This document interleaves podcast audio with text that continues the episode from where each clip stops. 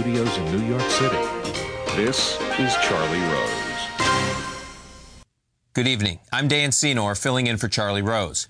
Just this week, Dutch voters went to the polls to vote in what analysts typically characterize as one of the least exciting elections in the European calendar. But the vote mattered this year because of the wave of populism that is upending politics throughout the West. The Dutch vote is the first of a trio of elections followed next month by France and then Germany. That will tell us a lot about the future of Europe.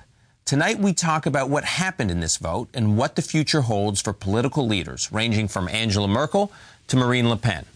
Joining me here in New York is Michael Vos. He's a U.S. correspondent for several Dutch and Belgian networks, including RTL. And Nell Breyer. She's executive director of the Marshall Scholars Association. And from Washington, D.C. is Walter Russell Mead, who is professor of foreign policy at Bard College and a distinguished fellow at the Hudson Institute. I'm pleased to welcome you all to this program. Michael, let me start with you. You covered this election in the Netherlands closely. There was a lot of focus on it. Everyone thought it was going to tell us a lot about the future of Europe. Why was everybody so focused on this election and one particular rising political star there, Gert Wilders? Geert Wilders, yes. It was all about him because that's why I think the whole world, so to speak, looked at this because it was he who said, you know, enough with Europe, enough with the Muslims, enough with immigration. We got to stop this. We got to ban the Quran. We got to close the mo- mosques in, in the Netherlands. We got to prevent kids from eating halal food in schools.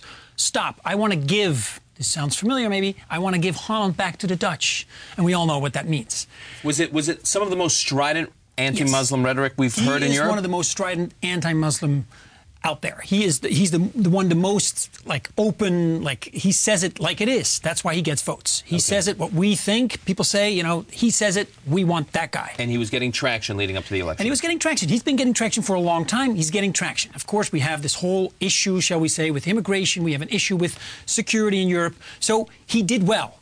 But he didn't do good enough because a lot of people, whenever you go to Holland, and I went a lot of times the last times, the last few weeks, months to explain, of course, Donald Trump, and they always say, "So how is that whole populism thing working out for you in America?"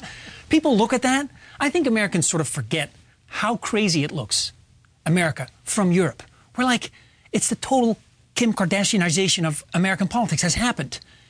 The Dutch voters looked at that partly. This is part of the explanation. They looked at that and they thought, this is too much. We don't want this.